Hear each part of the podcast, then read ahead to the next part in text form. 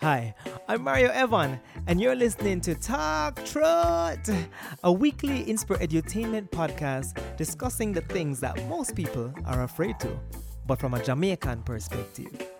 From relationships, sex and sexuality, to the ins and outs of entrepreneurship, in this space we speak about almost anything with the intention to inspire, educate, entertain, and create a fair and balanced space where your truth shall become your power and set you free.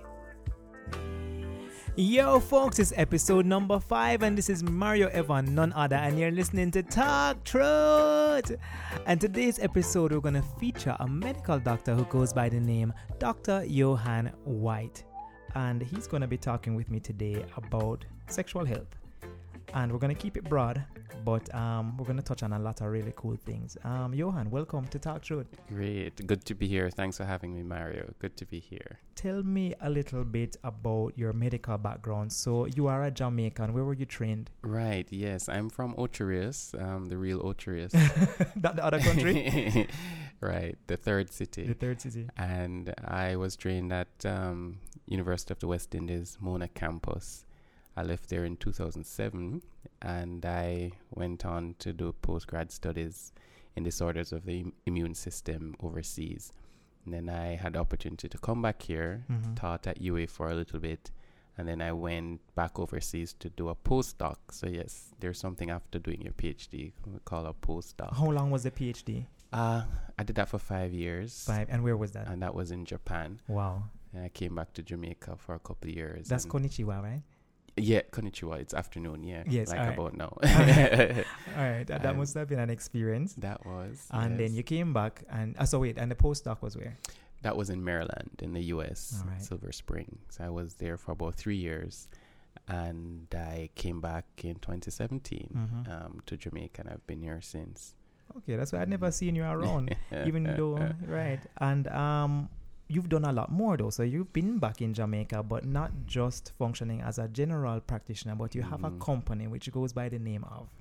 It's Paracaribe Consulting. We're a health and wellness company that focuses on applied research. So we do that on behalf of government ministries, departments, and agencies, as well as non governmental organizations, especially in the field of sexual and reproductive health. Right. So that includes surveys that inform programs, prevention programs, evaluating programs, um, updating guidelines, treatment guidelines. And, and this so will be on. for the Ministry of Health, as you say, for the government, right. ma- mainly. So not not only the Ministry of Health, but other ministries are also um, um, interested in having applied research. So applied research doesn't have to always be health. And even though we're mostly physicians, some of these principles can be applied to other ministries. So we've had other ministries.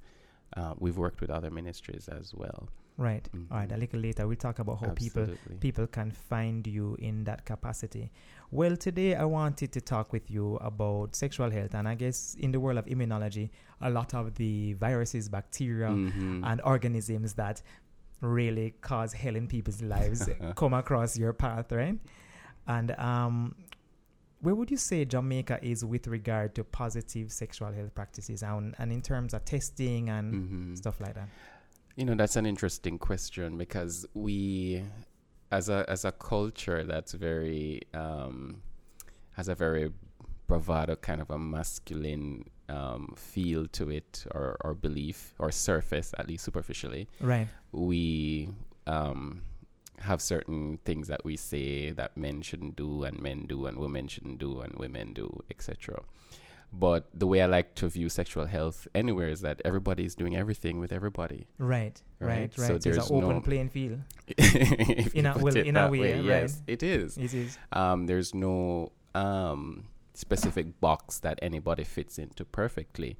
Uh, so everybody is really doing everything with everybody. That's my assumption all the time. And you can't, even if people tell you that they're doing you know, they're only doing they might be doing things, Y and Z. Right. They they probably are exploring or have explored or maybe interested in exploring. So I I usually approach it with a, a very open minded kind of a, of approach and you know try to make people comfortable and feel okay in wanting to disclose you know various aspects of, of their lives and sexual behavior so it's it's it's just assume that everybody's doing everything with everybody um, which i think is a great approach from being the physician mhm. um, but with that said there are at-risk groups though that Mhm. are at greater risk of stuff you would Mhm. say that's fair Um, yes, from a public health perspective, but really one has to be careful because everybody's at risk. And Right. if we assume that people are in these specific boxes,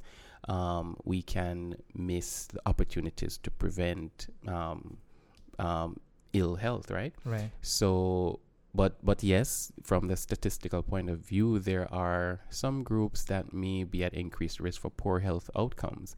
And is it based on their sexual practices and choices N- usually not, because generally there's this approach we call minority health, where um, there there may be some physical aspects that biologically make it easier for you to or increases the opportunities or chances of you getting, let's say, a, a sexually transmitted infection or Right. STI. But a lot of the pressure and risk comes from how your general society treats you. exactly So we call it marginalization. So those social aspects drive people away from information that could be useful to protect themselves and also to access tools and measures and things that they could use to protect themselves just because you're afraid that if you go to a health center a doctor or a nurse or the security may right look Mhm. at you at a certain way or or run you out of the health center, which has has happened, or you're going to feel ashamed to mention something to a doctor just because of how your society is, the things that you hear in the music around you, the things that they say in church or in school or your family is saying.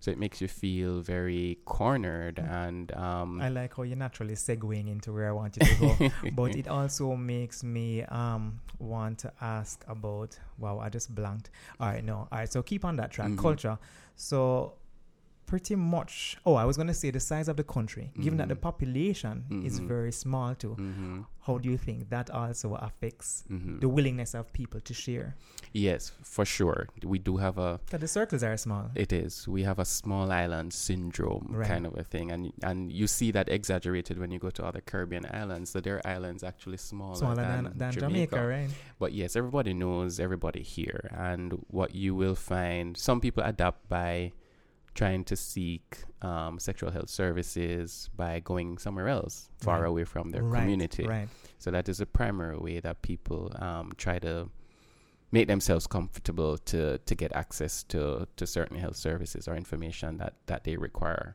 But um, it is a small country, and you have relatives everywhere. Somebody You may know- be your cousin, you know and Yeah, no, Mhm. I agree. I was gonna say, you know, it's funny that when I'm being tested for Mhm. STIs, because I get tested Mhm. because you should. right? I never thought about the people at the lab who are processing the, the results. That they, they're people who I know who will see my name, recognize them, be like, "Yo, Exactly. "Yo, Mario may have some."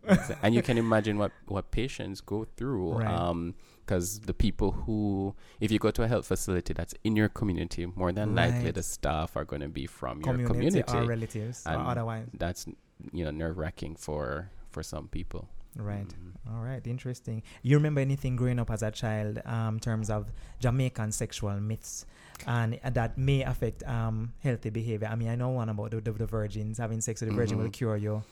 you know interestingly that one i learned as an adult that Were- people were Actually actually, doing that. subscribed to that kind of a, a belief Mhm. um, in terms of grown adults men especially who may have an sti and they want to be cured naturally there's well absolute myth that if they have sex with a virgin That it would cure then it. that it will cure it and unfortunately that has also now gone over into preteens and adults where you know there is abuse of our children because of of that belief and of course there's no merit to it at all When I was in medical school, we did a community health project where we Mhm. looked, went to a few high schools to try and figure out the age of initiation of sexual intercourse. Mhm, It mhm. was very revealing. I Mhm. mean, we found that I think the boys were actually a little bit earlier than the Mhm, girls, and we were mhm. functioning in like a 9 to Right. 13 ballpark. Yes. And it was scary. And this was across each school. And it was a small sample. hmm But I'm like, wow. Yes, it's not surprising at all. Women that- were initiating young boys too. That that does happen. That does happen. Um, in our culture, sexual initiation is viewed as a, a rite of passage into manhood for for our boys, Mhm. and it is um, reinforced in popular culture. So in the music that we hear, in how people talk around us, the bar talk, the way grown men talk. What is expected of you as a boy or as a man, and if you don't subscribe to those beliefs, then you are marginalized. You Yeah. are viewed as less than a man or not being a man or you know your sexuality is called into question. Exactly. And so people feel boys feel compelled because you want to fit in. Of course. As of an course. adolescent, your primary concern is to fit in with your peers. Especially when you don't have anywhere else to yes, go. Yes it's more important than food and water to, to, to these and kids then later on, if you in. don't have a youth, but that's a whole Mhm, nother mhm. podcast, right? Then you- Right. So they they do and and and have to endure a lot of pressure from grown men, grown adults, from popular culture, from their peers to try to fit in, and this is what's driving that um, early sexual initiation. Women or girls are viewed a little bit differently Right. in that they are um, what they get hammered into their heads is that you need to preserve your um, virginity for as long as you can because that is how you value yourself in, in, in this society. Right. And um, so you will find that their age of sexual initiation is usually a little bit older than than than the boys. And then there may be some outliers who may be taught to use Mhm. their sexuality to to protect and guide them through Mhm. life. Like this is your this is your tool to to get the things. Yes, you put it very diplomatically. You like outliers, I call them. Um, but I'm sure they But exist yes, as well, right? Yes, yes, that is true. All right, Johan, let's talk a little bit about the medicine. And you know, we doctors like to categorize things. So let's talk about Mhm. some common STIs, but let's go curable and uncurable. This is my Mm-hmm. categorization because I think that's probably where most people worry the most. Like, Mhm, if I can live with it forever, mhm. or I can get rid of it. And Right. I know two common non curable ones right Mhm. now are HIV Mhm. and herpes. Right. And, Mhm. and you can add anything else that pops to mind, but those are two that stand Sure. out. In a way, I almost feel you may agree or you may disagree. Mhm. Sometimes herpes is almost more annoying. To people because they don't know when it's going to appear. Mhm. Mhm. They have to prepare for a flare by getting medication Mhm. ready. You know, they have to look out for the signs that it may come up. Right. And then when it's up, they can't do anything. Right. And it, it's a good place to start because herpes simplex virus. There's sim- there's several types. That's one right. and two are the, the primary ones. Mhm. Um, it's very common. And So one is one- night fever. Yes, one in four persons has herpes.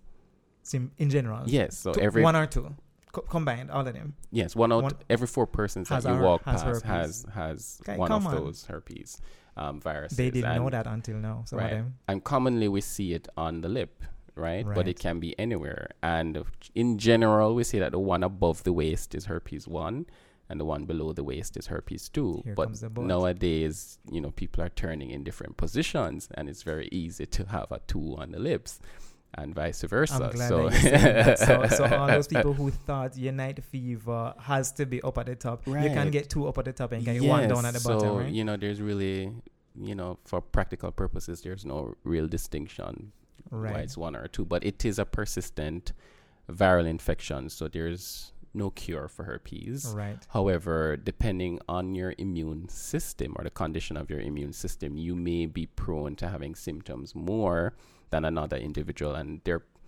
maybe majority of persons will have no symptoms at all. Um, and to the extreme, some persons may have outbreaks frequently, like every month, etc. And it, it's it's driven by um, stress, um, whether physical stress or psychological stress, anything that can um, cause your immune system to function less than optimal. It gives an opportunity for that virus to um, re-emerge. Because However- they call it dormant. It's in the nerve, in the ganglion, in the um, nerves. Mm. Yes, yes. Persistent viral infections. It is one of those. But there's treatment that is available. That and and what we advise patients to do, and patients will pick it up themselves. That Mhm. when you feel a certain way, like a little groggy or headache, or you feel a tingling Get on your tingling, lip right? or a little itchy, then starting the medication at that time, whether it's a tablet or a cream, it will um, decrease how long you will have that s- that symptom or Right. that obvious sore or whatever. You mean they And- can cut a seven days to a five days? Yes, and it can prevent it in some instances from Mhm. coming up at all. But it also there's some studies that that demonstrate that um, treating it or being on um, medications for herpes for a long period of time can also decrease your chances of passing it on to somebody else. Exactly. Um, Suppression in, in a sense, yeah? Say again. Suppression Yes, sense. yeah. yes. So you know, it's it's a a little bit of a gray area, but in general, having it treated um, decreases the risk of passing it on to somebody else. So herpes is one of those that is not curable, but it is treatable, and it's very very common. Very common. Let's move to HIV, which Mhm. most people are very focused on. Right. And um, in most countries, it is Mhm. something that people focus on. Um, right. Tell me about HIV in Jamaica. Um, um, and you, we don't have to go hardcore statistics, but Yes. what's happening now with HIV? Right. I talk about HIV almost every day. Mhm. Um, it is common. Um, about nearly two out of every 100 persons in Jamaica um, has HIV. That's, um, that's a lot. Yes, Yeah. it's one point something percent. So nearly two out of every 100 persons. So it's it's it's a high burden here, and Jamaica or the Caribbean is second to only the places that we see on TV in Africa where uh, we have a raging um, epidemic. So it's quite common. It is a sexually transmitted um, infection primarily. So you you get it by through sexual intercourse, but there are other ways: blood transfusion, um, needle stick needle injuries, sticks, possibly. yeah. Um, um, those are the main ways. The but main sexual ways, right. transmission, for sure, is one of those ways. There's no cure currently Right. um, for HIV, but there's a lot of work and research and a lot of hope um, towards finding something that can perhaps eliminate this condition. However, it is treatable. It is treatable. There are anti-HIV medications that are very effective And very in- affordable now. Yes, in fact, our patients in Jamaica do not pay directly for, for those medications. They're covered by the government or donors to make it accessible. I mean, at Drug Serv, I've I've written prescriptions where I Mhm. see patients will have two of their antiretrovirals and they Mhm. pay like two hundred dollars, like heavily Yes. subsidized. right. So that that And that's for thirty days, like hundred dollars for thirty that days. yeah. that is just uh, uh, an access fee or an admin fee. Right, And I think there's also a psychological component to it because people may not value things that are absolutely free to them. So even if you charge them a dollar, they may value and appreciate it Wow, more. wow, so yeah. there could also be a psychological there is a psychological component to it as well. But fortunately these medications are accessible and if taken as prescribed every day for the rest of your life, so it's a lifelong treatment, you live normally like anybody else. You can have children, you can have sex, right. you can have a life, you can have a family,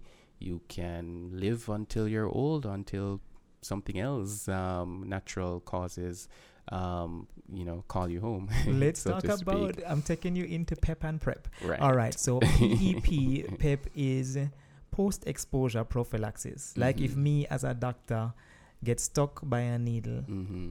That was used on a patient with Right. HIV and I could potentially be at risk of contracting it, Mm-hmm. I then go on a course of medication. Right. Tell me about this. Yes. Or- so- or if you had sex, right? Mhm. Could be sexual contact as well. Right. So, and it, you know, unfortunately, it's not widely known by the general population that this is an option that is available that you are entitled to. Right.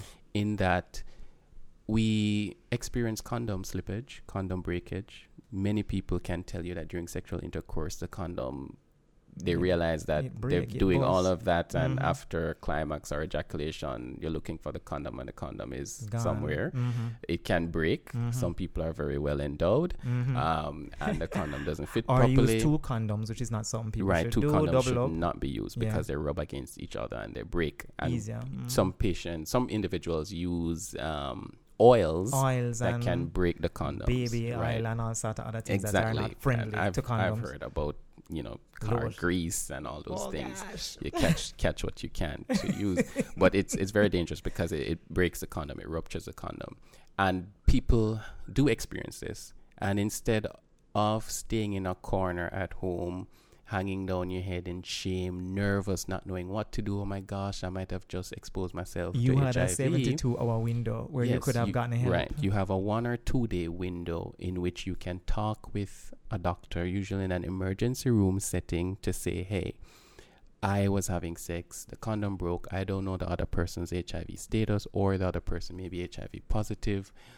What does this mean for me? Right. If you're given anti HIV medications within that one or two day window period, because it's more effective in the first yes, two it days. right? significantly reduces the risk of your becoming HIV positive. Mhm. But people don't know this. Yeah. People don't know this. Whereas in the medical um, fraternity, it's something that we do Right. because we're exposed to blood. Something can splash in your eyes. Um, you can get stuck by a needle or um, a piece, you know, a device, equipment that has been used on a patient whose But, status. but the that you don't beauty of it is that the beauty of it is that you may have prevent you may prevent yourself from getting Mhm. HIV, but the risk benefit is that you may take this drug for 30 days and have some side effects. But Mhm. that's 30 days versus a lifetime, right? Yes, but it's it's quite effective, and I think if people knew about it more widely, then we would have been able to prevent A lot of quite a few yeah. infections Mhm. because the cost to society and to the individual for treating a person for life Mm-hmm. is is much more. Mhm. One of the instances that I'd like to point out in which especially I'd advise persons to go to an emergency room is sexual assault or rape Yes. or sexual Yes. violence. Even if you are in a home where there is abuse or you had an encounter um, that was not appropriate, that was not you didn't agree to, um, you don't need to hide in shame. You really ought to go to an emergency room and explain what has happened to you, and there are certain things that an emergency room physician Can do should do to protect you and should, do, right. Yes, and um, it's it's very important because it can change your life. I'm glad you It made that can point. change your I'm life. glad you made that point. And let's go over to the other one, which Mhm. is PrEP. And Right. what I do know about PrEP is that a lot of people associate it with the homosexual community. They assume Mhm. it is, but I, and I know it isn't. Mhm. Um, define PrEP for me and tell me if it's available in Jamaica and how does it work? Right.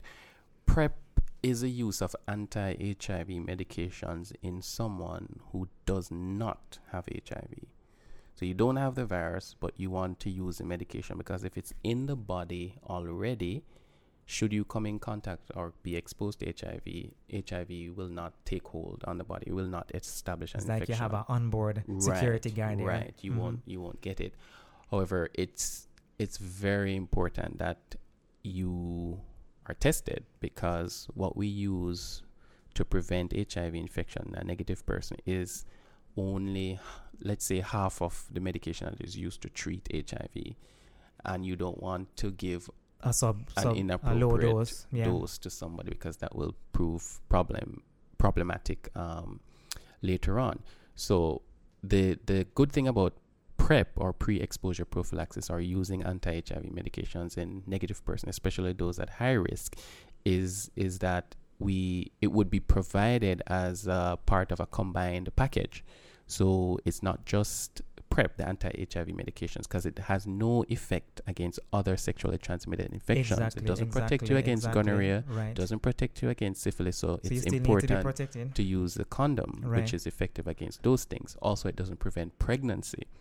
And so it's important to remind patients or counsel individuals um, that they need to also use um, those other protective measures. It is not yet um, Available. available. per se in in Jamaica, um, but there are efforts to to to bring that possibly on stream as a part of preventing infections among um, populations that are at extremely or relatively higher risk of But you it know has been encountering proven HIV. to protect everyone, right? So it can benefit anybody. It right? has, it Yeah. has. Um, I mean, the first, no, th- well, I knew about PrEP before, but working in the US, I would go to a clinic for my checkup or whatever, and I'd ask no question about no PrEP, but it is offered to me as standard of care, As in, right? in your counseling, it comes up. right, Right. as a minority, Right. because the, the, the demographic in the US that has the highest burden of HIV infections are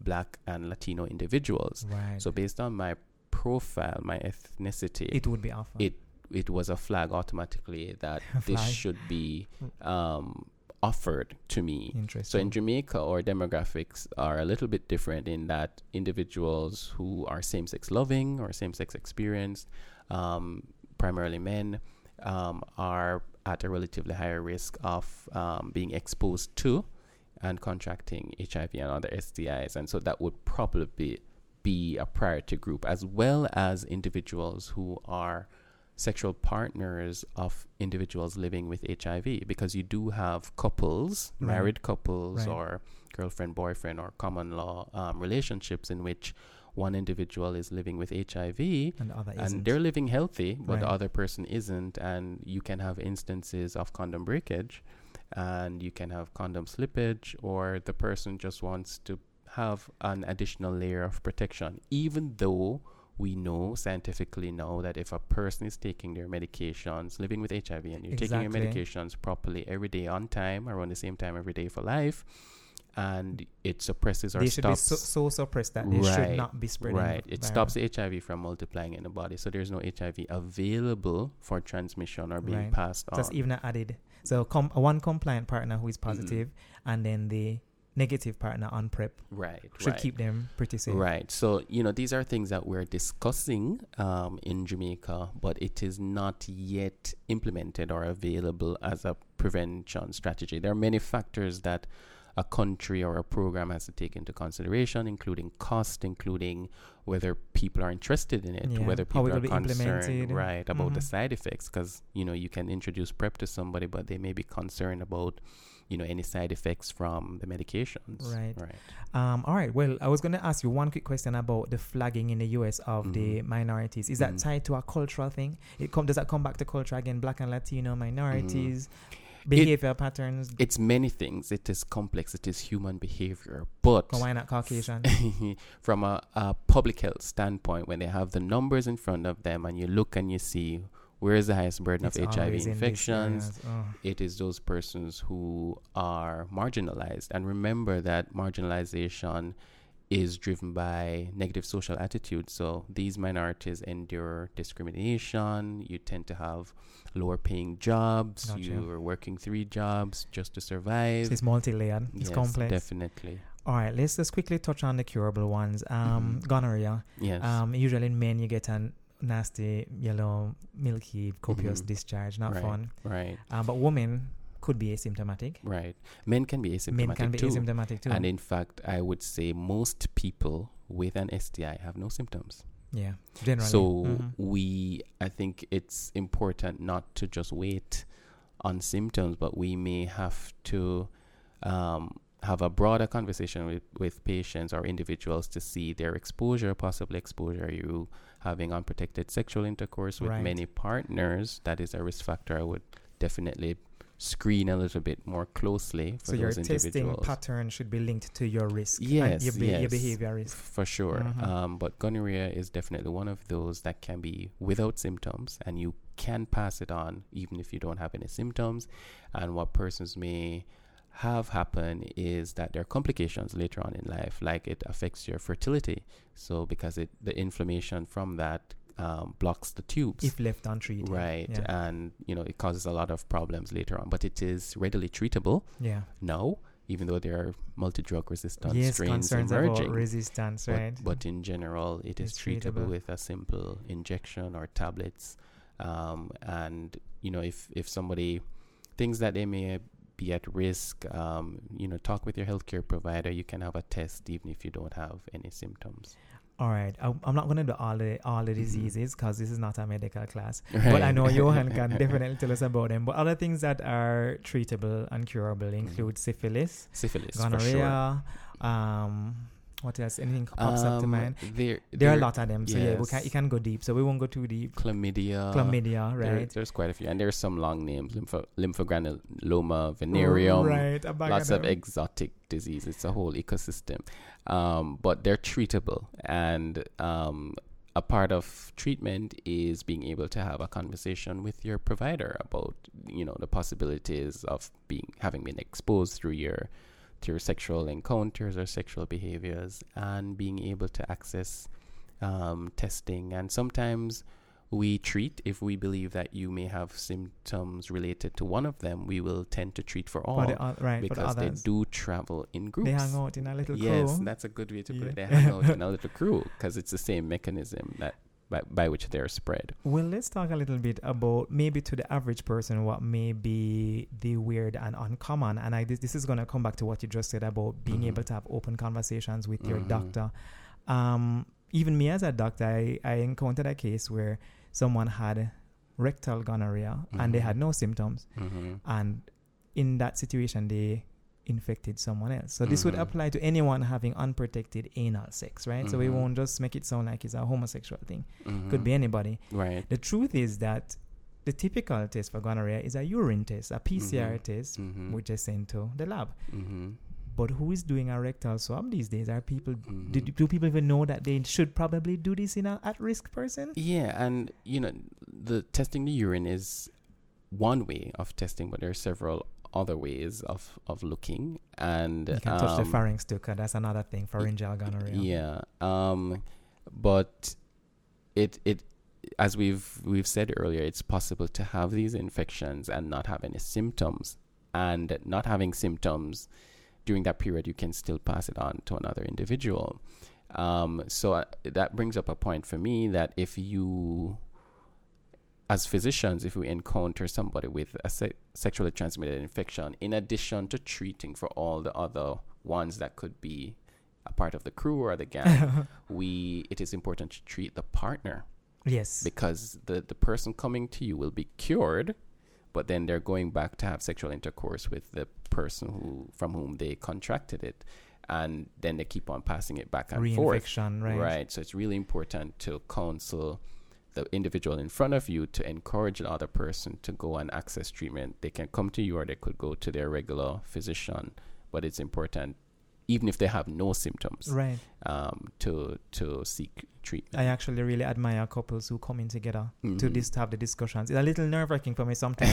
sometimes I separate them before I bring them together because usually sometimes there's a sub story. Yes. So the man having woman, but him have a side woman, and that's the reason why this is going on. So he's bringing it in from outside, Right. and that's not going to happen with the two of them sitting Mhm. down in the same space. Yes. So that can be a little dicey. But for me as a doctor, I separate them, then I bring them together, and I remain confidential, and then I see what happens when they're together, and we just do what we need to do and treat. It, but it can make very dicey. interesting um, encounters, indeed. Because we don't want no fight in my office. All right, a random one for you, Johan. Can do you think someone can catch an STI from a sex toy? And let me be specific. Let's talk about a woman using a dildo. All right, maybe two women and a dildo. So maybe one woman has a discharge. She's used the, the dildo, and then now the other woman is about to use the dildo. right. So we're talking quick movement from one one vagina to the next. um, yes, it is possible to pass on um, any sort of infection in, in that way. Um, you know, toy hygiene is highly encouraged. Toy so- hygiene. Is this a thing? Should I Google this? Well, I don't know what else to say. I like Uh, you're- it's hygiene. It's a toy. It's so keeping your toys Clean, yeah. um, you know, soap and water, uh, appropriate disinfectants, etc. Um, but if you're going to share toys, of course, any even fingers, you don't need toys because if Right. you use your fingers have to fingers too. finger Whatever. an orifice and then introduce it into another orifice, you are, you know, Technically moving yes. things from one space to the next. indeed. And remember, there may not be a discharge. You, you could be asymptomatic and still be um, spreading. You know, after this episode of Talk Truth, no one is having sex again, right? right? but um, but what about the you know like that like a principle with food, you know, like the five second rule. All right, this doesn't bad analogy. Um, Most bacteria viruses will Mhm. die outside of a mucous a mucous membrane. So Mhm. so I said quick transmission. Flip side, toy goes in, toy comes out, toy is out for fifteen minutes. Mhm. You think everything would have dead no, if it's 50, you know, these pathogens nowadays with climate change and all. Oh, that's an exaggeration. That's an- but yeah. you know, 15 minutes is Not is, really long. Is not really long, and I I because you could leave something there. There's probably some membrane on it that's protecting protecting the virus or it's moist or something Right. that allows it to stay. exactly. So and even Mm. basic hygiene. I mean, Because people catch cold and flu from doorknob, right? Fomites. And other things from doorknobs too. Oh so gosh, yes, you I know. I- people are advan- adventurous. Yeah. Oh wow! All right, I really love the direction this has been going. um, as we come close to wrapping up, I want us to talk about um something more social. I mean, in terms of you may have given me an STI as a conversation that I want to briefly touch, Mhm. and with the advent of Tinder. Apps, Instagram, Grindr, however people meet each other on the Mhm. networks and hook up. Mhm. You may have a sexual encounter with a stranger Mhm. or a regular partner. There's so many layers to it though. How do you broach the conversation with a stranger, you know? Yeah. Do you even talk to them or you just go and go for your prep, for your No, I- pep? I, think you just you just say it. You just do it. Like Nike says, just do it. What just if I bring up have the their number? I'm going to DM them. They could have blocked me. I don't know. um, well, first of all, it's really important to encourage individuals to take responsibility for their sexual health and well-being. Yeah. So have a relation, have a, a communication with your healthcare provider. S you know, healthcare providers, I think nowadays are very accessible. Um, you can check in with them, do your regular checkup once or twice a year. Um, keep yourself informed about various STIs and symptoms and what you can do to protect yourself. So, individual responsibility is very important. I love that. And the more empowered you are and the more informed you are, then the better you are able to have a conversation and to also empower somebody else. Because if you're getting some good sex and you like it, you're probably going to want to go back to that person. so you want to make sure that they're healthy too. Exactly. So raise the conversation, you know. Um, and sometimes we're tempted to to to do things that we know is not really ideal, and so you have to bring up that conversation that says, you know, I got tested last week. How are things for you when last you got tested? Right. You have to find a way to, yes, to introduce you it without even say being it. offensive. Close your eyes and put and- down your face on the pillow and say it. work. Yeah. Yes. But what you said, do I love, and that is you may not be able to control what the other person is Mhm. doing, how they may respond, but you have your own personal responsibility. Mhm. All right, and um, in terms of frequency of testing, Mhm. how often should people test? And I know this might be tied to the window period if Right. HIV, Right. Um. Hmm. It de- it depends, but if you can get a test at least twice a year, Every but I would six say yeah. if you're having more sex and um you're in some groups that are higher risk, then you know every four mo- you know three or four times for the year, it's it's nice to to do that.